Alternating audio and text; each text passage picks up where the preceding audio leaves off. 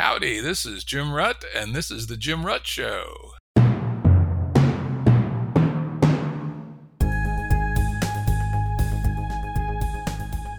Listeners have asked us to provide pointers to some of the resources we talk about on the show. We now have links to books and articles referenced in recent podcasts that are available on our website. We also offer full transcripts. Go to jimruttshow.com. That's jimruttshow.com. Today's guest is Michel Bauwens. Michelle is the founder and vision coordinator of the P2P Foundation and works in collaboration with a global group of researchers in the exploration of peer production, governance, and property. There's an amazing collection of content at p2pfoundation.net. And there's a very interesting daily blog, which they put out, blog.p2pfoundation.net. It's also well worth following Michel's Twitter feed. There's all kinds of interesting things there. This is part two of a previous discussion that Michel and I had back a ways. It was EP 63 on the Jim Rutt Show. You can search EP 63, Jim Rutt Show, and you'll find it. And we'll, as we were doing then, basing a fair amount of our conversation on the book Peer to Peer, the Commons Manifesto, written by Michel and two co authors, uh, Vasilis Kostakis and Alexis. Maybe you can say their names for me, Michel. You can say their names better than I can. well, their Greek names are not always that easy. But uh, I think it's uh, Alex Pazaitis, but I could be wrong. anyway, pretty close. While it's not necessary to hear the previous episode, it would be helpful, or particularly if you find this conversation interesting, go back and hear basically about the first half of the book.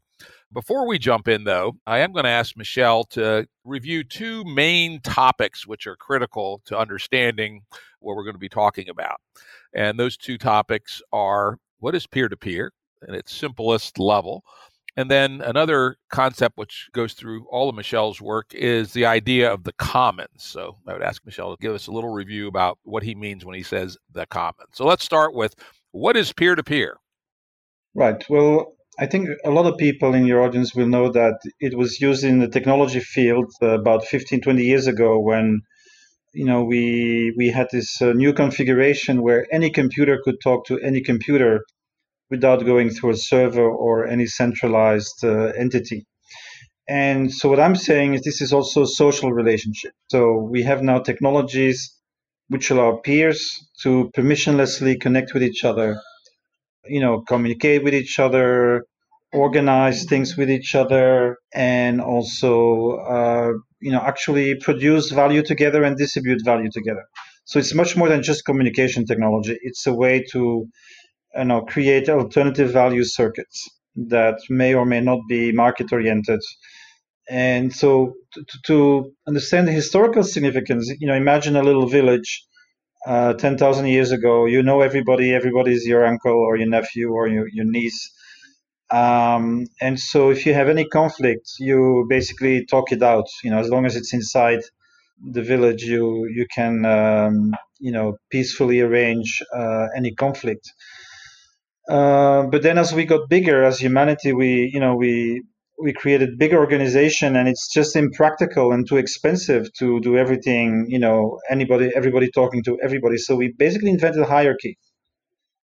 You know once you have centralized hierarchy then it's it's very difficult to do peer to peer because you're competing you know with with armies and other countries and and and so that was really uh, something that i think was very determining in our human history but I think today we are able technologically and socially to create vast projects like you know Linux, the free software operating system, or you know Arduino, Open Design Electronics, uh, and we combine thousands and thousands of people who are not necessarily working in a hierarchical relationship to each other.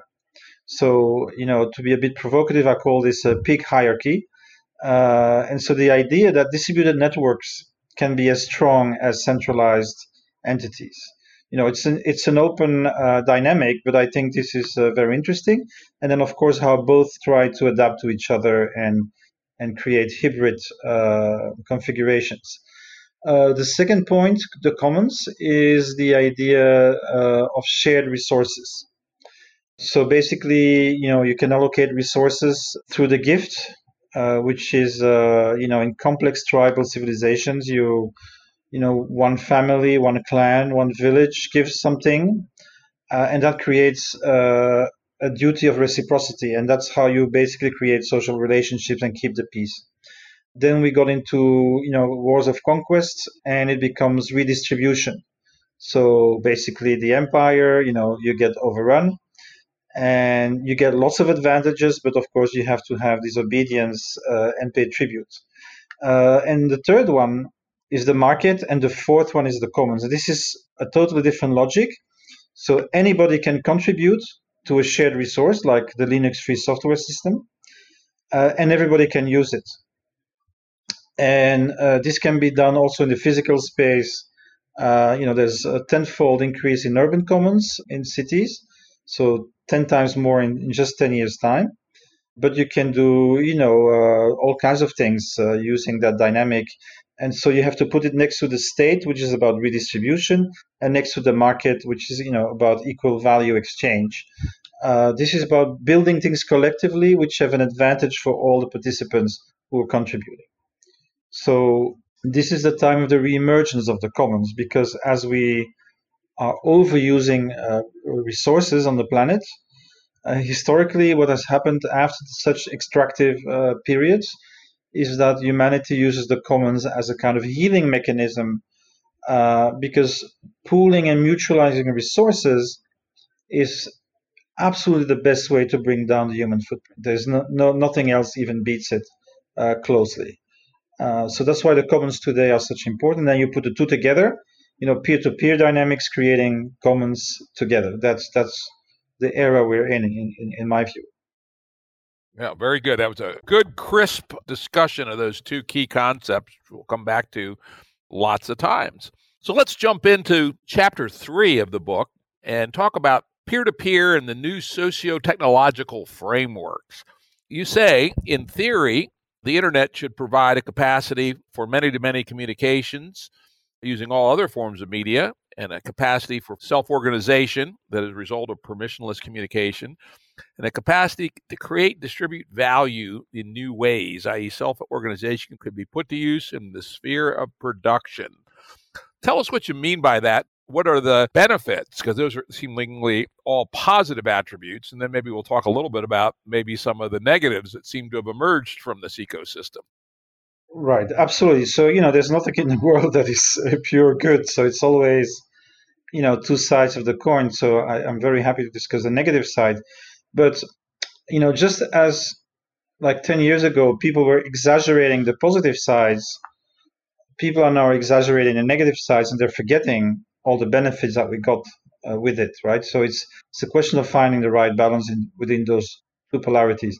So, um, I don't know if you remember this, but maybe 10, 15 years ago, uh, Pekka Himanen wrote a book, The Hacker Ethic. And it was kind of updating that book by Max Weber called The Spirit of Capitalism, uh, you know, which described the emergence of capitalist uh, values, capitalist ethics after the Reformation. And, you know, he makes the link between how the religious Reformation at the same time uh, meant that, you know, markets became something positive, right? So Pekka Himanen uh, describes this uh, emerging field of free software, and he notices a complete change in mentality. And so basically, the two values are passion and freedom. So we now have socio-technical systems which allow people to join them by choice. So they're open collaborative systems. And so that freedom creates passion so the fact that you can actually choose your activity, the ones that you love the most, that you, that you find the most meaningful, creates at the same time this very huge uh, motivational extra. And you know, think about to to make it a very simple example. You have Encyclopedia Britannica, which you know I used to use, an exa- absolutely excellent uh, resource. But then you have the Wikipedia, where you know 100% of the people there are there because they want to be there, right? Um, and so, no matter how much money you have, how big you are, how expert you are, it's very hard for uh, that kind of entity to compete with this kind of open network. And so what will happen is that you know usually uh, one or more individual will say we want to do this, like we need an alternative operating system. Uh, you know, to uh, not having not having to use Microsoft, for example, or we want direct access to organic food in our neighborhood without you know going to the big store and, and paying 30% more. Whatever the goal is we you, we now basically have the freedom to broadcast these projects and then people will adhere to it and they will do so with a substantial amount of enthusiasm. And so most of the time these these projects start with passion. But of course you can't eat passion. So the second step is usually uh, how can we make a living uh, and continue doing this because we really like and love to do this, right?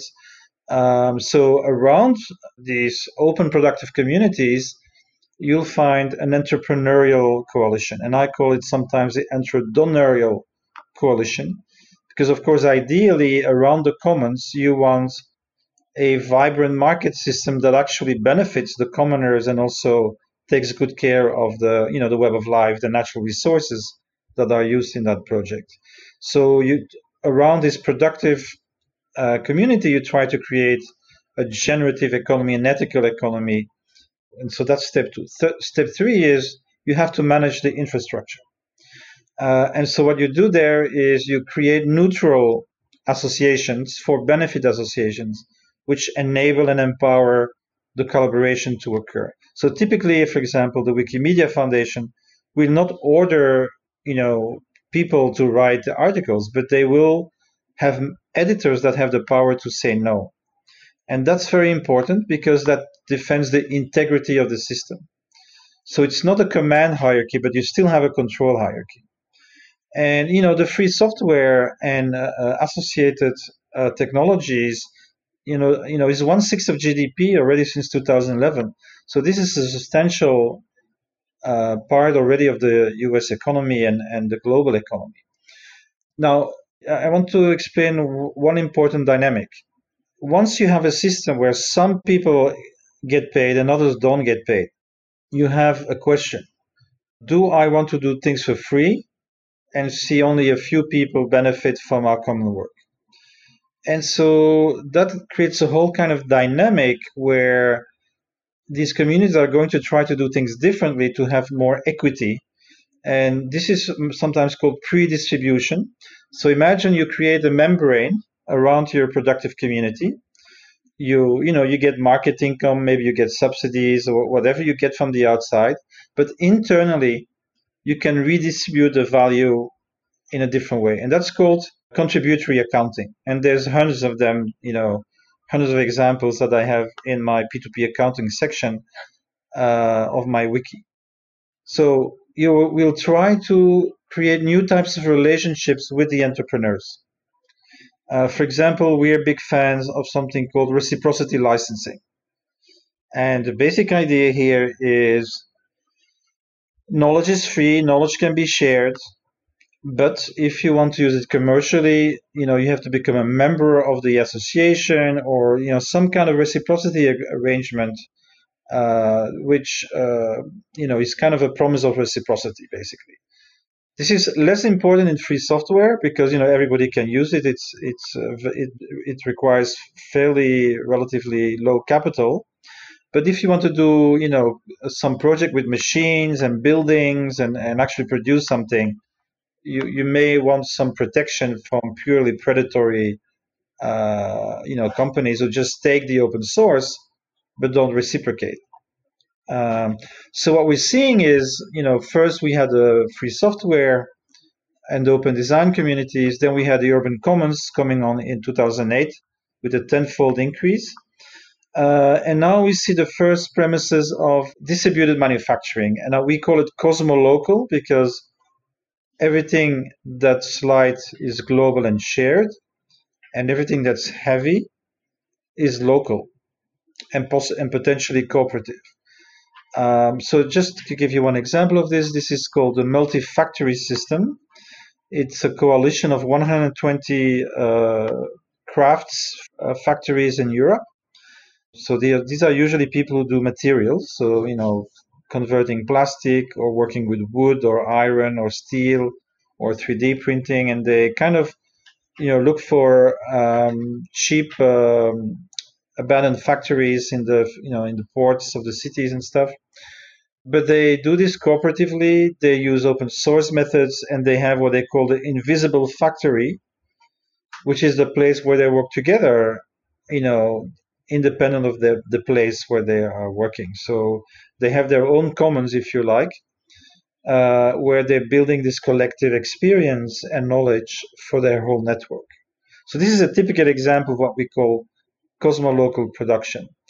And you know, this is very, very important because we spend three times more transporting stuff than making stuff, right? So if you can produce at a place of need uh, on demand using distributed manufacturing, this should have a substantial effect on the human footprint. And if you pool your resources, you know, you, you mutualize parts of your uh, provisioning systems then you get enormous benefits because you know we, we calculated it uh, in a report called the thermodynamics of peer production and we, we looked at uh, agriculture and it was about 80% so you know produce as much food but with 80% less uh, matter and energy usage Mm, yeah, that's very important. It's one of my own personal passions is the local agriculture movement. But unfortunately, as it turns out, the economics are still hard to get to work right so long as we don't have a strong carbon tax because you know all that moving of food from California to the East Coast, or even worse, a salmon caught in Alaska sent to China to be processed and then sent back to the United States gets a free ride by not paying the full cost of the transportation. And my own calculations say if you put an honest carbon tax, say 100 US dollars or 100 euros per ton of carbon equivalent, suddenly local agriculture can outcompete the industrial agricultural machine. But until then, it's going to be hard, especially in you know places that are optimized like the United States, very very efficient industrial agricultural systems. Hard to outcompete it on price. Absolutely. And maybe I can say something about this because this is very important. So, you know, we have a value regime. We have decided in the 18th century that wealth is created through extraction. So, you know, you need scarce commodities in order to be able to price them. And that's how you realize the surplus. And so typically anything that's generative or regenerative and anything that creates abundance becomes cheap or free, right? So that you, you have a fundamental contradiction in our system where an organic farmer who improves his soil every year will get punished because the farmer who destroys the soil every year will get much more subsidized and, and all kinds of stuff. Uh, and so that's fundamental. So as we if we don't change to a contributory value regime, the things that we need to change in the world, you know, are not going to work very well. Uh, you know, unless you're going to willing to be to to extremes. And I, I was recently looking at the Bruderhof uh, communities, which I'm quite impressed with. I, you know, it's not the kind of life that I would lead because you, you know, you have to promise obedience and and pretty much. Um, you know, forget about your personal development. It's you know, it's a religious uh, uh system, but I don't know if you ever seen them. I mean, they're you know they they're very productive. They're and they have everything they need. And so what they've done, what they've done is you know some kind of radical mutualization, like the monasteries did in the Middle Ages, and you know they've grown to three thousand people. It's uh, you know it's it's worth looking at. Uh, and I don't know if you can confirm this, but I learned that the Amish, you know, also very collaborative in their community uh, actually have the most productive agriculture in the US. I find it hard to believe, but I've read it in two or three articles. And so it's probably worth looking at whether that's true or not. Yeah, it's interesting. The Bruderhofs, I actually drive right by one of their industrial facilities on the way to visit my daughter. Someday I'm going to have to stop in and visit up in Pennsylvania in the United States. With respect to the Mennonites and Amish, yeah, there's a lot to be learned there, but I would also caution you that they are exceedingly industrial in their agricultural processes, heavy users of pesticides and fertilizer. Oh, really? Yeah, they'll use up land and then move on. And so, yes, they are amazingly productive and their farms are very prosperous. But I would say that they are not at all on board, at least most of them, with regenerative agricultural and permacultural techniques. And so there's a lot to learn there, but I would say that they're by no means the perfect model. They're one of the one of the models that I've been studying lately, the Mennonites and also the Israeli kibbutz. Now, the Israeli kibbutz is another extremely interesting model, uh, which I would suggest uh, might actually be more appropriate in many ways than the Mennonites. Though I do advocate the Mennonite style of local collective decision making about technology, right? In the Mennonite world, the communities are organized into something kind of like parishes in regular Protestant or Catholic religion, but they're quite small 25 to 50 families. And the technological decisions about whether we should adopt a technology or not are made at that level and often after years of debate. And they'll come to different conclusions. People think, oh, yeah, the Amish, they all do this, they all do that. No, they don't. They vary at this local level. For instance, some will allow electricity in the barn for the milking machines for the cow and refrigeration, but no electricity in the house. And some will say no electricity at all.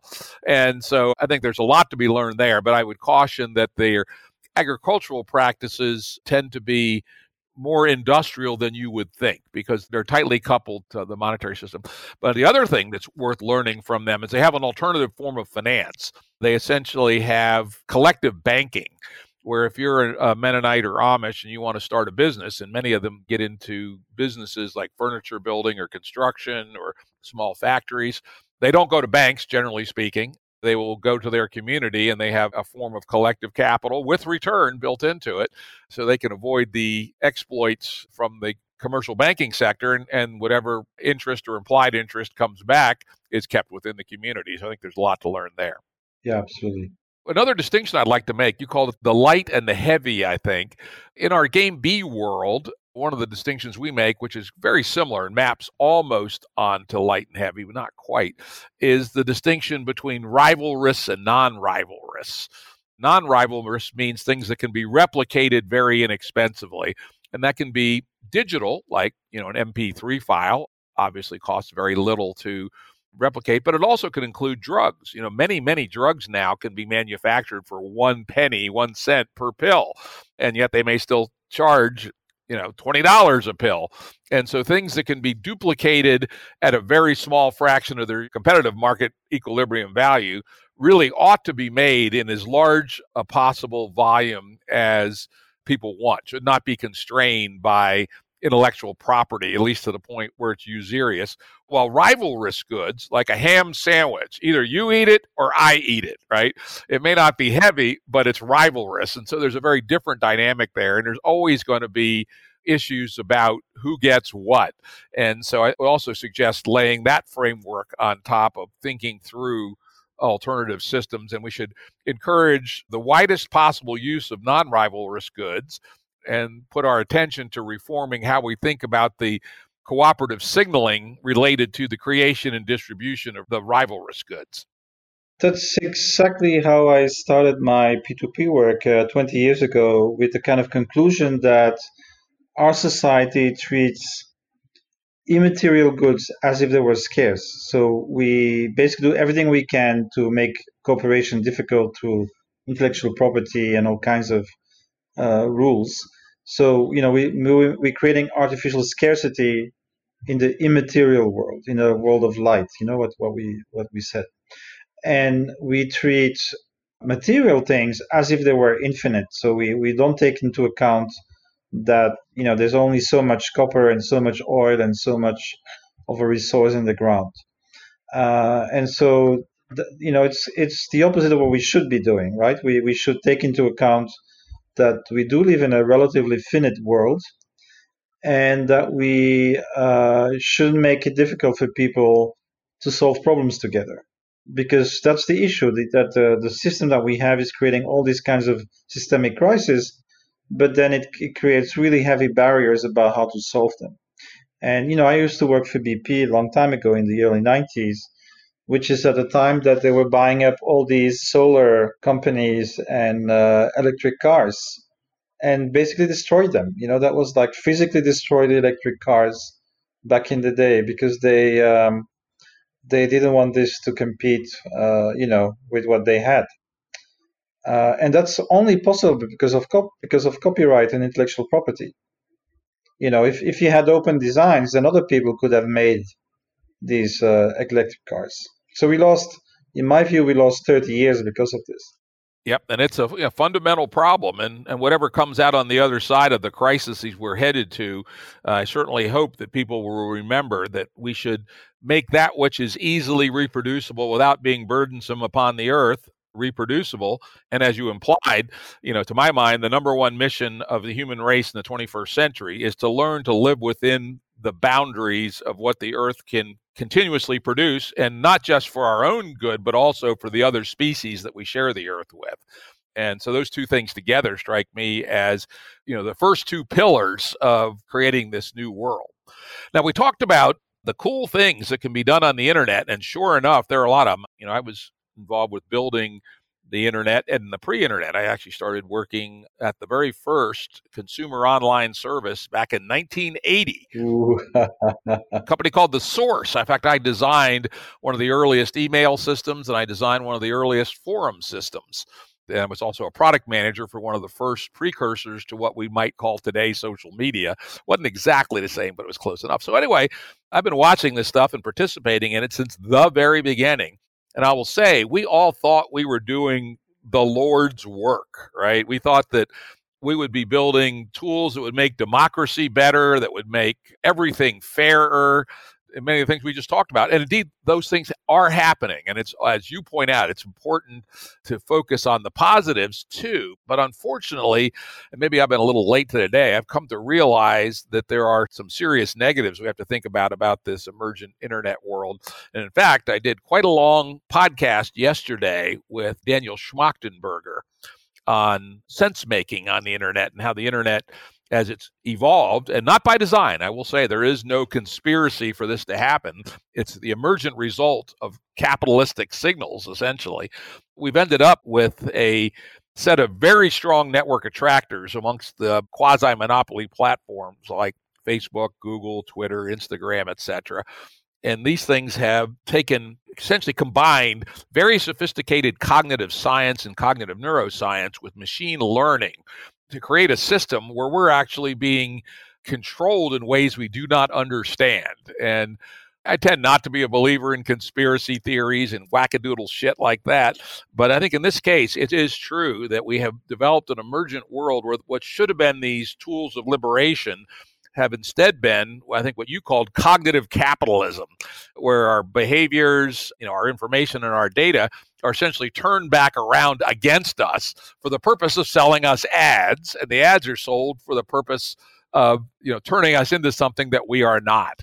And so, while there are gigantic potentials and accomplishments for the internet, I do believe it's now time to turn our attention to the problems with it. In fact, I like to call out here a great movie that just came out yesterday, and I watched it last night. It's called The Social Dilemma.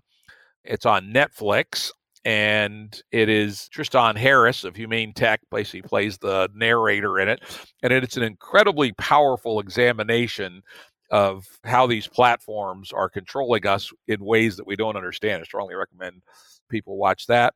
And the other, and she appears in the film, is called Surveillance Capitalism by Shoshana Zuboff, who focuses mostly on Google, but also a bit on Facebook, and how these tools that should be, you know, core to human emancipation have, you know, again, not through malicious intent, but through these mega companies responding to the signals of capitalism particularly as they transition to an advertising model, no longer are friends. And in fact, are destroying our ability for collective sense making and may well be driving our whole society insane.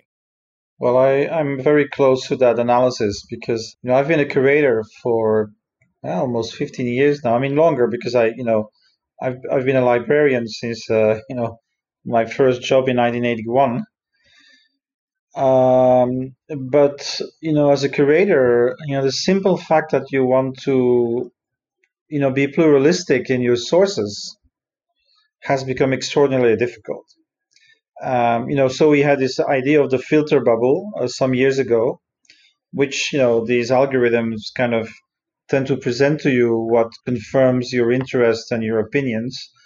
Uh, but now we've come to weaponizing of this, which is that you know as communities are fragmenting, what happens is that they actually don't want any other information. They they actively try to protect themselves uh, from anything that disturbs the righteousness or whatever it is that determines their being together in a community, and and that's really really painful. I'm I've lost a lot of joy, you know, doing this kind of work in the last uh, two years because of this.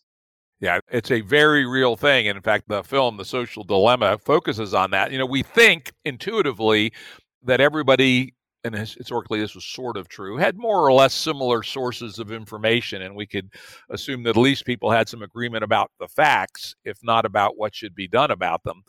But because of these filter bubbles and these algorithms, which select things that outrage us, which press the dopamine buttons in our brains, it's now the fact that people have very different flows of information. I mean, they're not similar at all, right? No, no. But you know, even if you do a search in uh, in Google, uh, on I'll do it on my computer, you'll do it on yours. We we even that we won't find the same things anymore.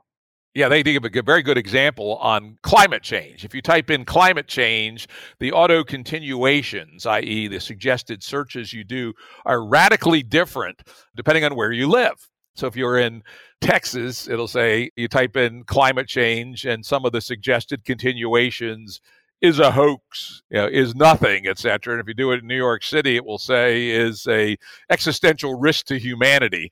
And it's interesting, nobody at Google made those decisions. These were machine learning based extractions from patterns of what they saw, which, as you say, creates a filter bubble, does not present objective view of reality, but rather reinforces a set of prejudices so that New York and Texas now have radically different views about climate change, even though there's only one set of objective facts, which neither side sees in a pure form.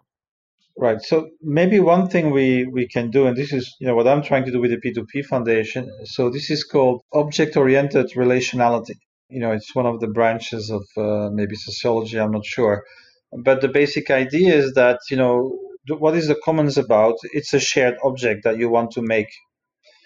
And so in this case, what you're doing is that you're congregating, but you're congregating to build something, right? And you you so you look for commonality and you organize around a commonality, which is the love of that object, be it free software or. It's a bit similar to, you know, I was reading an article in Jacobin magazine today about, you know, how unions back in the day were able to create kind of unity between the workers uh, of different races and and and uh, you know other differences because they were all kind of had this common identity. You know, we workers, we will struggle together it's good for us if we all fight together around you know uh, some common priorities uh, as opposed to the fragmentation that we that we are, have right now. Um, and you're probably familiar with the work of um, is it Peter Limberg with uh, you know culture 2.0 this mapping of 30 different memetic tribes that uh, you know all have their own logic all have their own convictions and are not seeing and reading any anymore the same things. This is um, so I see commoning as a potential also strategy to overcome so, at least some of that fragmentation by focusing on you know this kind of common priority that we could have if we build things together. Yeah, I think that's really what we have to work on, but we have to be realistic about the fact that these monopoly attractors armed with machine learning are not attempting to do that. And we have to find ways to either overcome it. And one of the things, for instance, I find Facebook, for instance, for all of its evils, if you stay out of the broad public Facebook and spend your time in private groups, many of the dynamics go away. Right? They don't run very many ads in the private groups. Private groups have their own algorithms, which are objective, actually, and they're not driven by the Zuckerberg algorithm, etc. So one can adapt one's usage to not be quite as sucked into these attractors. The other one I'd recommend to everybody turn the goddamn notifications off on your devices. Don't let them pop at you because they are trying to get your attention. Turn all the notifications off. The other two things I personally do, which I'd recommend, is I take a six month break from social media every year. That's really good. I should do that as well. Yeah, in fact, I'm in, at the end of month two of this year's break from July till the end of December. And it's amazingly liberating. And the other is even when I am on social media, and this has to do with other things too, like email, is once a week I take a day's break and have a cyber Sabbath, typically on Sunday, where I don't touch any device at all except my Kindle. I have like the good Mennonites. I say, well, Kindles are all right. Kindles are like a book, right? And so I again, these, these are habits that we can get into to free us at least a bit from cognitive capitalism. Let's go on now to a model that you have in the book, which is about how we can use this network infrastructure and other things. And you basically create a two by two in a good management consultant fashion of centralized versus global and you know for profit versus for benefit. And you have four different boxes and maybe talk about that a little bit. Right. So so let's take uh, each quadrant by you know at, uh, in turn. And so the ones that we ju- we're just discussing is basically the idea of centralized peer-to-peer infrastructures with a for-profit goal so the Facebooks, the Googles, they still do allow you know peer-to-peer connectivity, but everything except the front end is actually centralized, right? It's centralized property, it's centralized governance, they own your data, etc., etc. And and so we know where that is going, and that that's not good news. Then the other one um, is distributed, but for profit. And he, here's what I'm thinking is the Bitcoin world, the blockchain world, the crypto world. Because if you look, for example, at Bitcoin, it's very clearly designed, you know, as a commodity currency to go up in value. Um, so, in other words, it is designed to make a profit. Um, and the ideology behind it is a libertarian uh, ideology, which uh, you know sees every individual as separate from each other and then you can engage in market transactions. What they don't see, though, is that any competition for scarce resource creates uh, oligarchy. Um, you know, whether you're competing for land or you're competing for money, it doesn't really matter.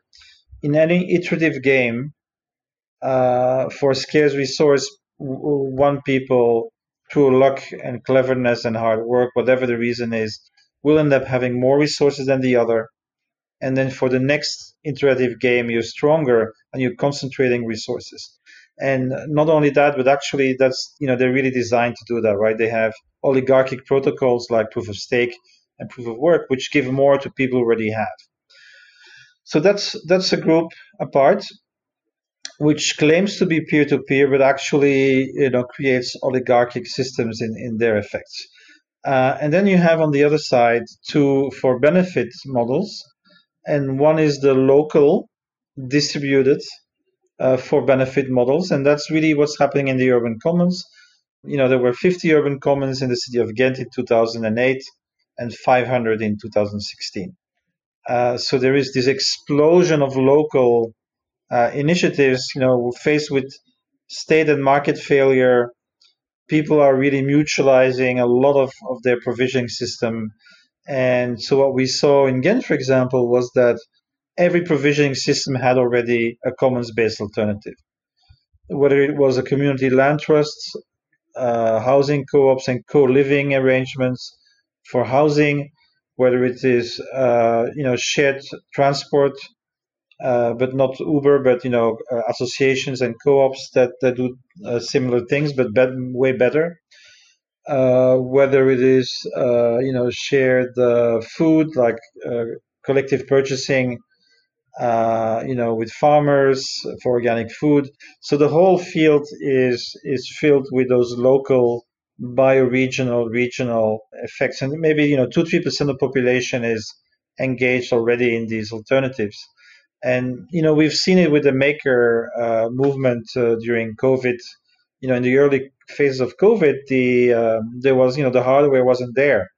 You know, the ventilators, the masks, everything was missing, and so you saw the extraordinary um, you know mobilization of maker spaces uh, to do this kind of cosmo local production. And that brings us to the fourth quadrant, which is the global quadrant. And this is about global open design communities. Um, you know, I'm looking forward to the days when we can have planetary guilds uh, that protect workers that work on these global systems. Um, so it's uh, I look forward to what I call protocol co-ops. Uh, so to give you an example of this, you know, there's this coalition called C40 uh, of uh, cities in the world which want to do climate change. And, you know, and then, for example, one of the things they would do is looking at regulations to rein in uh, Uber and Airbnb, right? But that's just a negative regulation. What I want to see is Fairbnb and Muni rights. In other words, multi-stakeholder, you know, mutualized facilities that are, you know, managed by the people who produce them and, and, and use them. And so, one of the things I've been proposing to the cities that I work for is okay, you create a global open design depository for, let's say, shared mobility. You make a deal with a coalition of cities, you know, like in the Middle Ages, the Hanseatic League, for example. Uh, you create, you know, ethical finance, impact finance coalition and you create uh, solidarity economy, cooperative economy, social entrepreneurship. And with all of those things, you can create, you know, based on common protocols, local adaptations so that you can mutualize transportation much faster than, than any other, you know, way could could achieve. So you see, you have those four alternatives. It all depends how you design the cyber physical infrastructure. Um, and ideally, uh, this is kind of my vision of the future. You know, I want an integration of the best of the best. So we have in open source and the commons, we learn how to do mutual coordination, right? Stigmergy, the, the capacity to see the signals of all the others working in the same on the same project so that you can coordinate and adapt in real time to what others are doing market pricing works very well, you know, for, to allocate really scarce resources. And so we can work on generative markets. And finally, you know, what we call orchestrated planning, which is the role of the state. But we can also imagine global governance institutions that, for example, the Global Thresholds uh, and Allocations Council, which is proposed by R3.0, Reporting 3.0, which is actually holding its conference right now and the idea here that they propose is to have a council of scientists monitoring the availability of uh, resources, matter and energy globally, and then come to some some type of agreement about you know what is the fair distribution of those uh, allocation uh, rights. Uh, and that would then be reflected in accounting systems, right? So that you everywhere you would know how to use resources without going over the planet boundary. So it's kind of like uh, the donut economy idea of Kate Raworth, but integrated in in one accounting system. And this is why, despite my critiques, I still am very interested in the blockchain world because what they're doing is going from an internet of communication to an internet of transaction, right? The distributed ledgers can allow us to create at scale uh, open ecosystems to produce something together on a world scale, both locally and globally, and to adapt to each other and to, to be able to respect the planetary boundaries. So that's that's kind of uh, what I've been working on recently. Yeah, I think those are all important things. The first thing I want to talk about is public shared ledgers. You know, you didn't quite say it, but I'll say it. I don't like Bitcoin. I think Bitcoin is bad. It's a replication of bad patterns from the past. It was explicitly based on gold. And as you point out, it makes the rich richer. It's got lots of other problems. It's consuming electricity at a ridiculous level, etc. So while it was a very important proof of principle, and in fact, when I read the Bitcoin paper when Satoshi put it out. I read it, I don't know, a few months after he published it. I said, I slapped myself in the head, said, This is fucking brilliant. Why didn't I think of that? It's not that difficult, actually, but it was a brilliant innovation.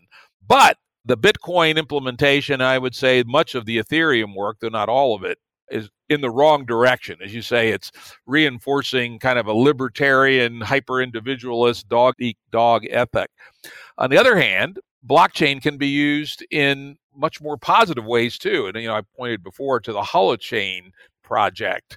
We've had Arthur Brock on the show a couple of times to talk about Holo. Which is not a blockchain. I mean, you know, it's a distributed ledger without being based on the blockchain.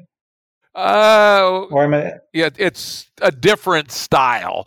It's in the same general family, but it's you know very very different, and it's really designed for what I would call mostly good purposes. And then there's other kind of things which are more purely written on the blockchain, such as the Ocean Protocol, which is a very clever way for people to own and share their data, etc. That's also worth looking at. So yeah, this is an area that's a big innovation and I hope will eventually produce a major win for society and a toolkit that we can add to work with. But not all examples are good. We have to curate, you know, the tools that we use from this domain. Yeah, but that's that's so that's why I, I talk in in this uh, latest report about value sensitive design, right? So if you're libertarian, you design a commodity currency. If you're commons oriented, you think about a mutual credit currency. Um, if you're a libertarian, you think about smart contracts. If you're a commoner, you think about Ostrom contracts. And you can make a list of about a dozen things that you know how you would differently design a distributed ledger system if you are inspired by commons values versus libertarian values. So I think it's very important for people to understand that technology is not just neutral.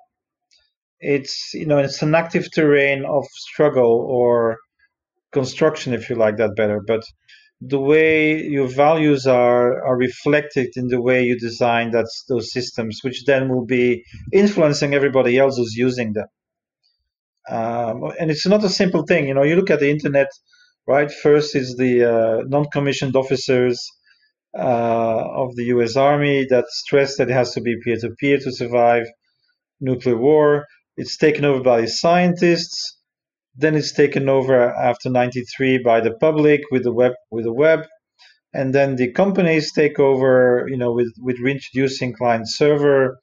And then the, the surveillance state you know uh, wants to control everything. And so it's it's one technology but it has different layers of design principles which are actually not that much in harmony with each other.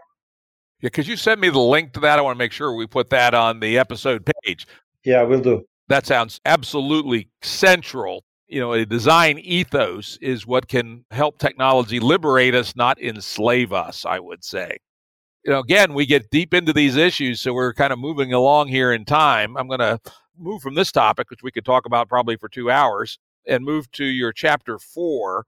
I personally found this extremely interesting and that was P2P and the structure of world history and the various modes of production and organization of production and exchange, which have happened over time. I do want to make sure we have plenty of time for governance, which is something dear to my heart. But let's spend at least a little bit of time on your take on the P2P and the structure of world history. Right. Well, so when I when I started with the P2P Foundation um, in 2000, you know, two ish, I started with discovering the relational grammar of Alan Page Fiske, and he's the one, and I, I we talked about it about uh, 40 minutes ago, who distinguished between commoning, working together on a common on a common project that is a, a shared resource, the gift economy. He calls it equality matching, where you give something that creates an inequality and a desire to give back the market, uh, and then what he calls authority ranking, which is about redistribution. And what and then I discovered the second author, uh, which is called Kojin Karatani, and he wrote an amazing book called uh, the structure of world history. And he says that you know these these things that Alan Page Fiske mentions are actually also active in history, but in different modes of combinations. And there's always a dominant mode. So human history actually starts with the common. So you have very small tribal groups that usually are nomadic. You know, when the hunters come back with, uh, let's say, a deer, it's not for the hunters, it's for the family. And there is a protocol for distribution of the pieces. And actually, usually the hunter he gets the least because he has already the prestige of the hunt. Um, but so, you know, the idea that it's for everyone at the same time in a particular group, that's really the very first uh, modality of, of human exchange. Uh, as we get more uh, complex, bigger, uh, you know, bigger villages and tribal federations, that's where uh, the gift economy comes in, uh, equality matching, because that's kind of social obligation that allows you to pacify, you know, tribal warfare. Because as long as you can move along in small bands, you know, you don't have to go to war; you just move out. The world is big enough for everyone. But once you have uh, tribal federations, you know, the, the, the gift economy skips in. Then comes the what he calls authority ranking. So once a tribe decides, you know, to invade another tribe, well, you can have a gift economy, right? Because it's a form of domination. So you have to justify your domination, and basically it's going to say, you know, we protect you, we bring advantages in exchange for tribute and obedience and so according to your rank in the hierarchy you get more than another person in the lower rank of the hierarchy uh, and finally market pricing and so uh, another way to put it is that capitalism is a combination of capital state and nation right? Capital drives everything. The accumulation of capital is the name of the game. The state creates a framework in which this can happen and is also the place for keeping a balance, uh, you know, at the meta level of society. So the state has a double role, if you like, and the nation is is the community, and they merge at the same time, and it's one system, capital state nation. And uh, what I'm saying is that if you look at the micro foundations of open source and peer production, you might actually deduce a new uh, combination, which is values produced not in the market alone, but through all the contributions in civil society. So the value regime changes and becomes common centric. The commoners uh, need to make a livelihood and create livelihood organizations through a generative economy, which includes, uh, you know, uh, market uh, dynamics. And then you have these for benefit associations like the Linux Foundation and, and uh, Drupal Association, which you know, manage the infrastructure of cooperation and like a common good institution like the state. So it's kind of transformation of the state. So my political program, if you like, uh, Jim, is to transform civil society, the market, and the nation all at the same time. A modest little project. Very modest. And so my first book was actually called, you know, Changing the World. But of course, I'm not saying I'm going to change the world. I'm going. To, I'm saying that you know all peers should be changing uh, the world and so I, I, would like to add something to that so i've been very interested lately in what are called wave pulse theories and the idea is that societies move from one polarity to another uh, extractive periods of competition usually tend to an overuse and a collapse and that creates a pulse towards going to the other uh, polarity which is a period of regeneration and healing of society. And so you look at society and you see this con- continuous polarity changing. And remarkably, the commons is the healing agent in regenerative periods. Um, there's a fantastic book by Mark Whitaker, which is called Ecological Revolutions and the Axial Religions and he basically shows that in the past, and he looks at China 12th century, Japan 15th century, and uh, Europe in the uh, 8th century. And he sees the same thing. So the system is in crisis, like the fall of the Roman Empire. And what happens? Mutualization at a big scale to heal the society. And so this was, of course, going on in regionally limited periods within regional planetary boundaries. But now we have arrived at global planetary boundaries. And that tells me that we have to achieve this kind of next transformation. And it, it, we have to escape the pendulum. We have to escape the pulse because we now have nowhere else to go than keep the planet in a steady state, right? So that's kind of what you know. A lot of ecological uh, thinkers would tell you is that we need some kind of degrowth period where our amount of usage of matter energy has to go down to a certain degree. Part of what we save can go to solving the huge global problems that we have with you know people are homeless and still hungry in many places. Uh, but the aim is to arrive at a steady state system where humanity knows what to use uh, of its bio you know capacity. And so you could say that we have to move from a capital labor compact which was the basis of the welfare state to a compact between humanity and nature to a recognition of our place in web of life and towards interspecies communi- you know collaboration in maintaining you know the health of our planet so that's kind of the challenge and i believe that Peer-to-peer dynamics and the commons are a crucial part of that transformation. Very good. Uh, let me make a couple of comments. One, it strikes me that, as you said, we have to avoid it this time without the pulse, right? Because we have too far to fall. We've built a very high stack of infrastructure and systems. And should we fall, we're going to fall a very long way. And we have used the power of this game A hierarchy, as we would call it, to allow population to grow to 8 billion. And if the hierarchy collapses, or if the underlying structures collapse too rapidly, many of those 8 billion people will die, I'm afraid. Second, I think this is very important, is when people talk about degrowth, I think that that can be perceived as overly simplistic. Now, you did caveat it, and this is absolutely critical that we have to degrow our imposition on the regenerative powers of Mother Nature. And so, you know, we have to stop fossil fuel use by 2050, probably. We have to get better at recycling metals and things. But there's still lots of room to grow, quote unquote, in ways that aren't material. I call that growth into the microcosm rather than growth into the macrocosm. You know, for instance, better poetry or a new song is growth in some sense, right? In fact, my friend Tyson Yunkaporta, who we've had on the show three times, he's of an Australian indigenous people background. He says that in their culture, they make a big distinction between increase and growth. So, for instance, if the crops you grow get better on the same land without any material inputs, but you just take good care of the land, that's increase. While if you open up new land and destroy the native habitat, that's growth. And increase is better than growth.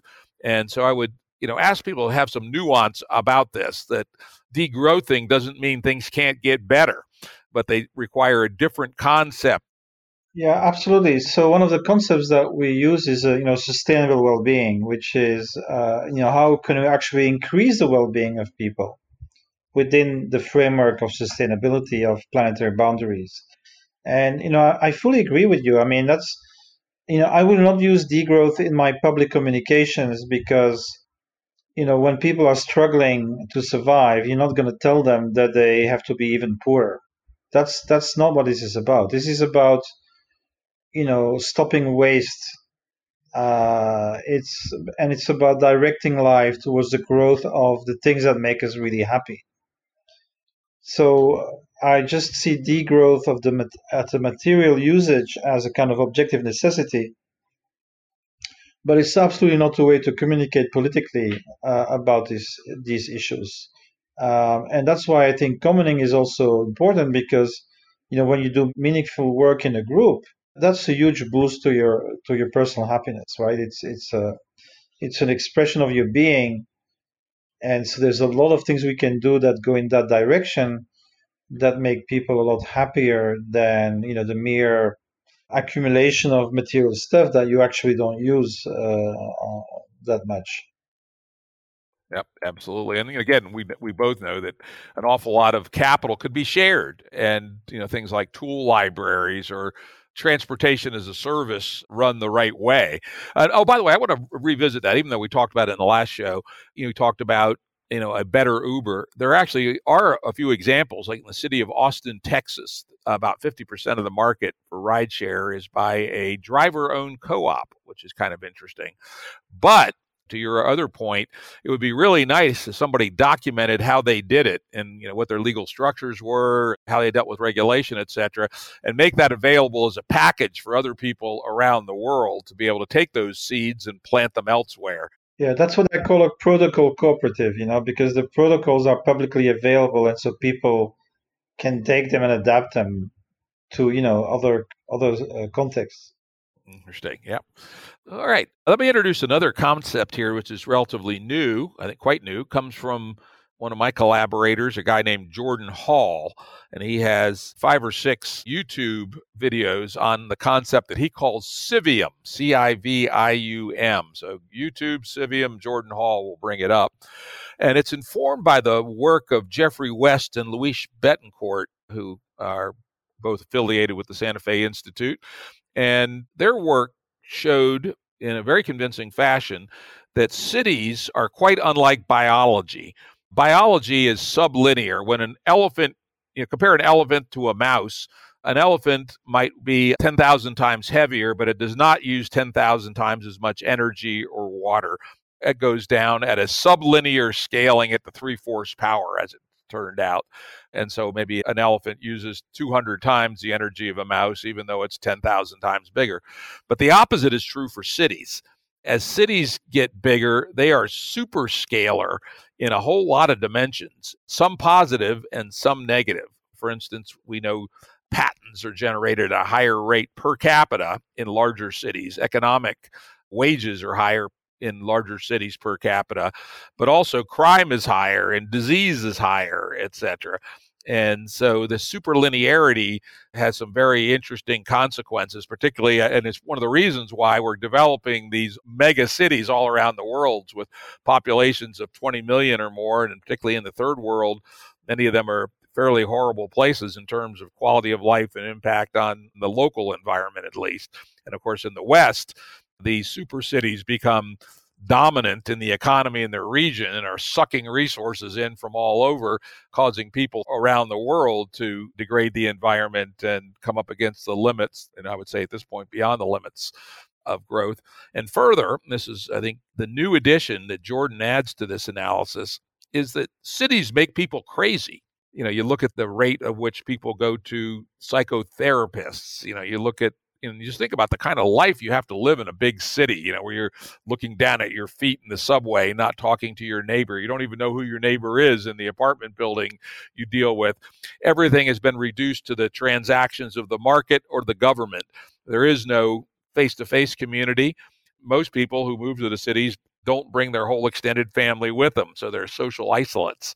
And so Jordan has proposed taking some of the things you've talked about the ability of the nets, that we start to recreate society from the bottom up in small groups, few hundred people in the mostly rural areas that create extraordinarily high quality of life to a degree that's reasonable that they be self-contained with respect to things like power and water.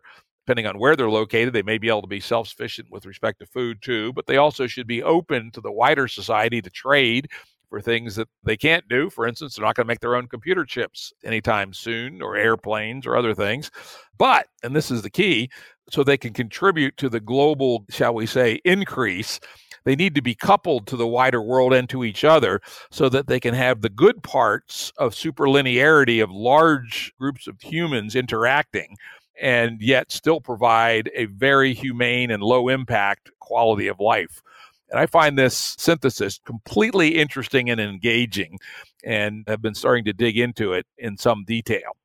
Love to get your thoughts on the idea that we can capture the good that comes from large groups of humans interacting and yet build humane and low impact ways of living at the same time. Well, it, it sounds a bit like you know our, our idea of cosmolocal uh, organization, right? Which uh, so I, am I look I mean I have opened the tabs. I've never actually taken the time yet to look at the you know the whole series, but uh, it sounds like uh, something that is totally interesting. I have some friends uh, in France who have calculated that if we want 100% organic food, we need 12% of the people back in the countryside.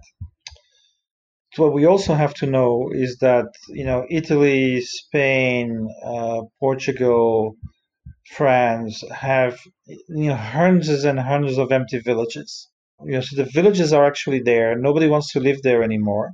But you know, if we can create a, a a non-isolated cultural life, I think we could have this type of you know global global villages that are both local but you know also intensely connected with the intellectual and cultural life of the world. And I, I think basically with internet there is no reason anymore to make that huge distinction between the countryside and the city. And I have a friend from the Global Villages uh, project. It's called GIVE, G-I-V-E, uh, which is doing a virtual university of the villages. Um, because you know, if you're in a village, it's hard to get a good professor to come by and give a lecture. So they mutualize and they invite, you know, the best professors in Austria to teach uh, people in the villages. I, I, think those kinds of things go in the same direction of what Jordan is uh, trying to propose. Uh, so I'm definitely interested in learning more about it.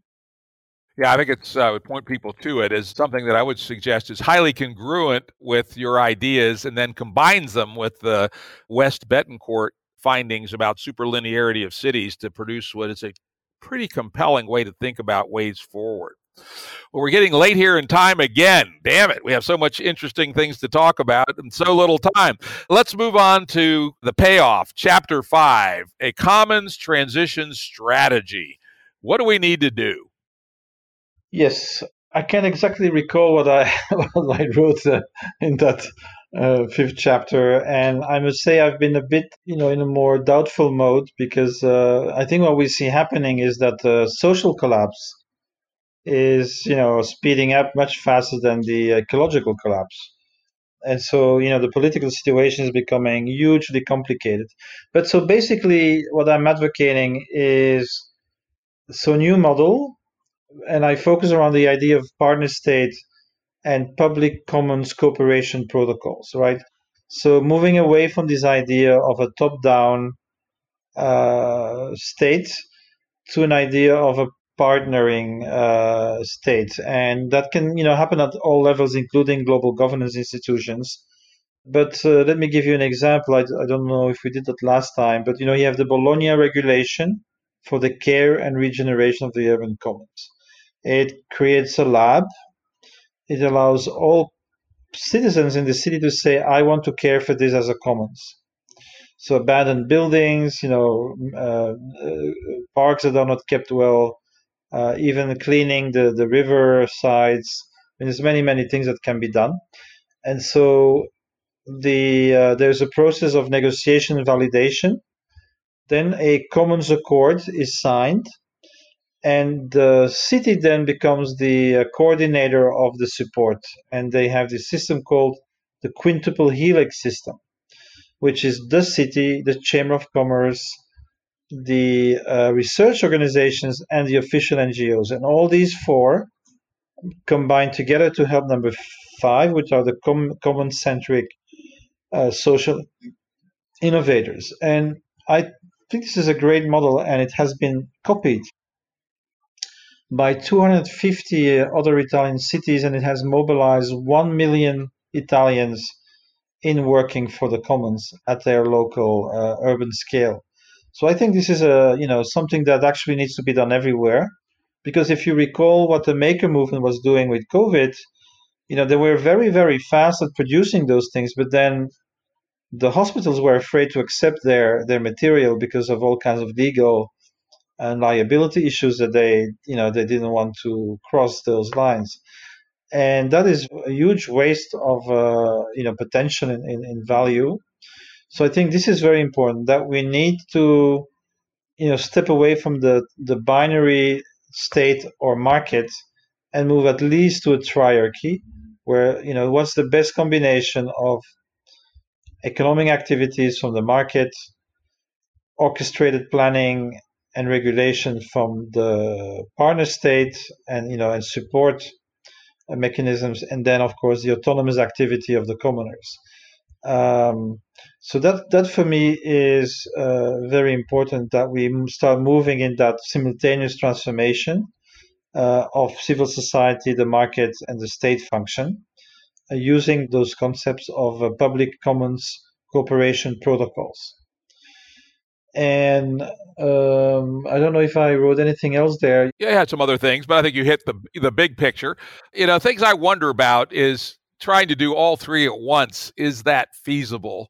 I would say our Game B movement at the present time is focused on just doing proofs of principle at the local scale and including some of Jordan Civium ideas on how the local communities would have protocols for interacting with themselves and the wider world in a way to have you know a super scalar ability to have increase if not growth and leave the state reforms till later though as you point out the current meta crisis may not let us do that I guess our perspective is that the politics is so broken, particularly in the United States, but increasingly across the West, that it may not be worth participating in partisan politics at this time.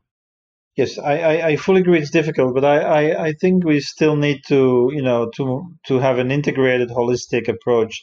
And you know, don't forget, not everybody has to do everything, right? So, so you know, I I fully agree that you know if you're engaged in doing a local project, you know, your energy is going to making that work. Uh, but I think at some point you do have to, you know, create a relationship with the public authority, and you know, at a local level, it might not be as bad as at the national level, right? All these games that national level politicians can play because they can put up one group against another. Uh, when you're at the local level, you know, if there's a riot, you're you're there's nowhere else to go, right? So there's, I think, a strong motive for local politicians to behave uh, uh, substantially differently than at the national scale. Yeah, absolutely, and we do say that. Yeah, and I, I'm advocating the creation of assemblies of the commons and chamber of the commons, and uh, commons transition coalition. So the first one, assembly is where all the people who are engaged in creating and protecting commons can you know find each other uh, and you know arrive at a consensus of what needs to be happening in terms of regulation. And you know and, and then we have a chamber of commons which is all the the, the livelihood organizations. Uh, you know how can we make healthy businesses around the commons uh, and then the, co- the Commons Transition Coalition is the people who have more of a political consciousness and, and wants to work directly on those regulations. Um, I frankly think we do need uh, to do everything at the same time.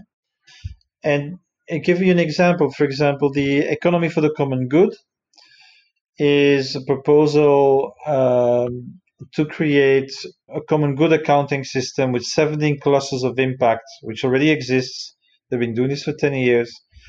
And when you have an investment policy, you can start saying, well, we're only going to invest and support those uh, industries that have a positive impact, right? So you lower your taxes and higher subsidies for generative businesses and you lower it for degrading practices. And so you keep the companies, you keep the CEOs, but you change the entire incentive system around them, right? So we, we need to find those things which can accelerate the change. So my view of companies is is a bit, you know, like can't live with them and can't live without them. So they have often a predatory DNA, but we're not going to get rid of them within 10 years, which is what we need to do uh, for, you know, rapid transition. So we need to find ways to work with them and guide them and push them with a framework that still allows them maximum amount of freedom and autonomy, but kind of guided by those regenerative principles. Now, this work on the chamber and the assemblies, is that actually happening now? Because I sense a strong interest in all the various groups that are working that are more or less pointed in the same direction, though with different emphasis and different theory, starting to communicate more and sharing practices. It's something I've been calling the Big Change Coalition. And I'd love to see something like that happen.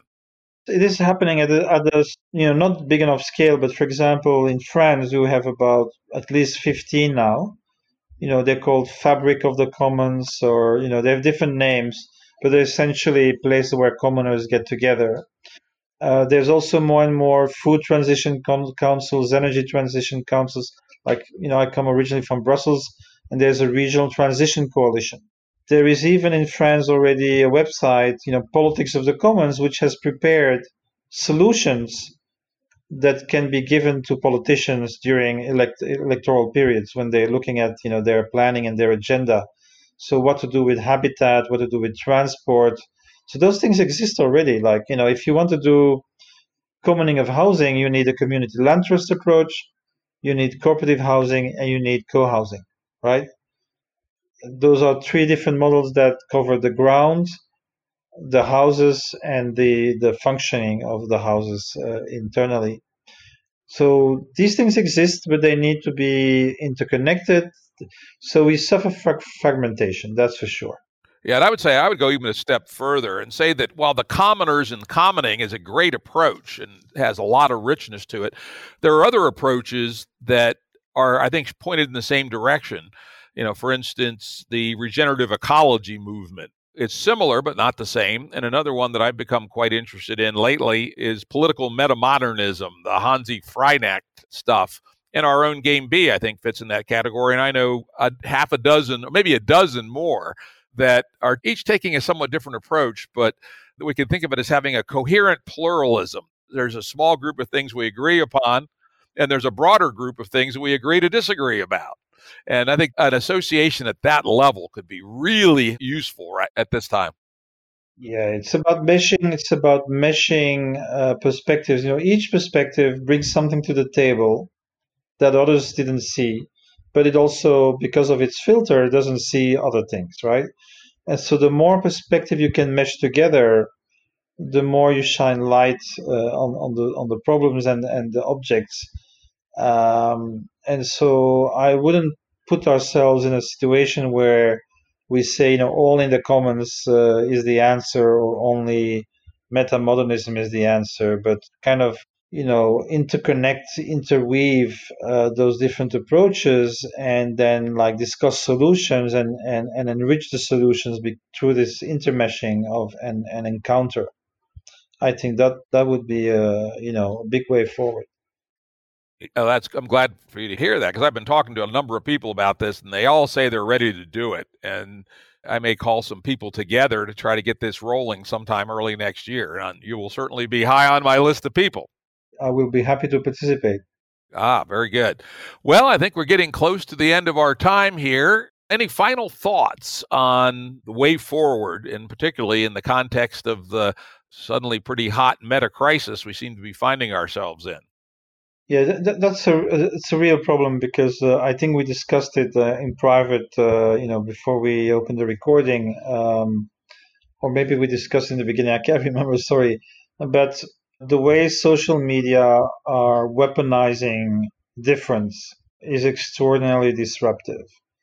Um, you know, I'm a curator. I'm a pluralistic curator. I've done that all my life, and I've never been under so much pressure to limit my sources and on both sides there's extraordinary ex- exaggeration where uh, you know when i hear somebody on the right saying bernie sanders is radical leftist you know i i'm laughing because you know scandinavia which is like totally normal here in europe there's nothing radical about it uh, you know it's already uh, 100 years old right and the same way on the left you know like you know even the slight dissent is now called alt-right and and most people don't even know what it means. So this kind of inflation of demonization uh, is a huge, huge problem. So I, I I'm very much for projects like you know Protopia Lab or New Discourses or or others that uh, the Stoa, you know, these these places where people can learn to talk to each other again, because that's that's very very important. If we you know, if you have multiple perspectives, and you know, as a curator, I do this every day. I look something up and I look first at the factual basis. You know, is this likely to be true or not? And and I can double check and triple check certain things. But I also try to understand the narrative frame, right? So how do these people come to these conclusions? And you know, it's almost never out of evil. It's almost always out of fear. And so what I'm trying to say here is that we have to be you know really learn to talk to each other and to accept you know divergent perspectives and to find ways to transcend those uh, those differences to a certain degree what you can do in the commons is you know put some difference on, on the brackets right you say we are here to do free software you are libertarian i'm a social democrat well that's not a problem in this context because we both want to have good free software. You see what I mean? So creating constructive projects uh, that allow us to put certain things under brackets. I mean, even people who believe in you know QAnon can be very nice and friendly people, and you know I wouldn't agree with them, but as human beings, I can have a conversation, a respectful conversation about you know, don't we need a good neighborhood? Don't we need to improve the schools? Don't you know what I mean? So that's kind of, I think, what needs to happen. Yeah, I call that concept alignment beyond agreement. That we can be in alignment with people on some big picture things. You know, we may need to make human life more humane, right? Very few people, I think, would disagree with that. Though we may disagree about the techniques to get there, and let's talk about our disagreements. And as a librarian, you know that one of the ways to help make sense of disagreements is try to get to the facts first. And that's what's really breaking down in our society is that people have their own facts, which is extremely dangerous when people think that they have facts that are not compatible. There's only one reality, people. One set of facts is true, and both sides need to back off of their tribalism. Unfortunately, some people question that very, you know, very basic fact. yeah, those are goddamn postmodernism, which at least the flattened form I got no use for. There are some interesting things in postmodernism, but that one that all points of view are equal is just ridiculous, right?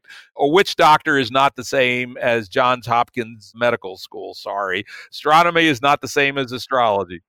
Well, we need some some uh, you know common methodologies to educate differences, right? So that's that's that has to be there. Otherwise, we will never make any progress on these issues. Well, I think at that point we're going to wrap up here. Michel, this has been again another remarkable conversation, which I think will help the world actually. And you know, I think we paint at least a reasonably hopeful road forward. Yes, thank you so much, Jim. I enjoyed uh, both our conversations, and thank you so much for you know bringing all this material uh, to the people. Production services and audio editing by Jared Janes Consulting. Music by Tom Muller at modernspacemusic.com.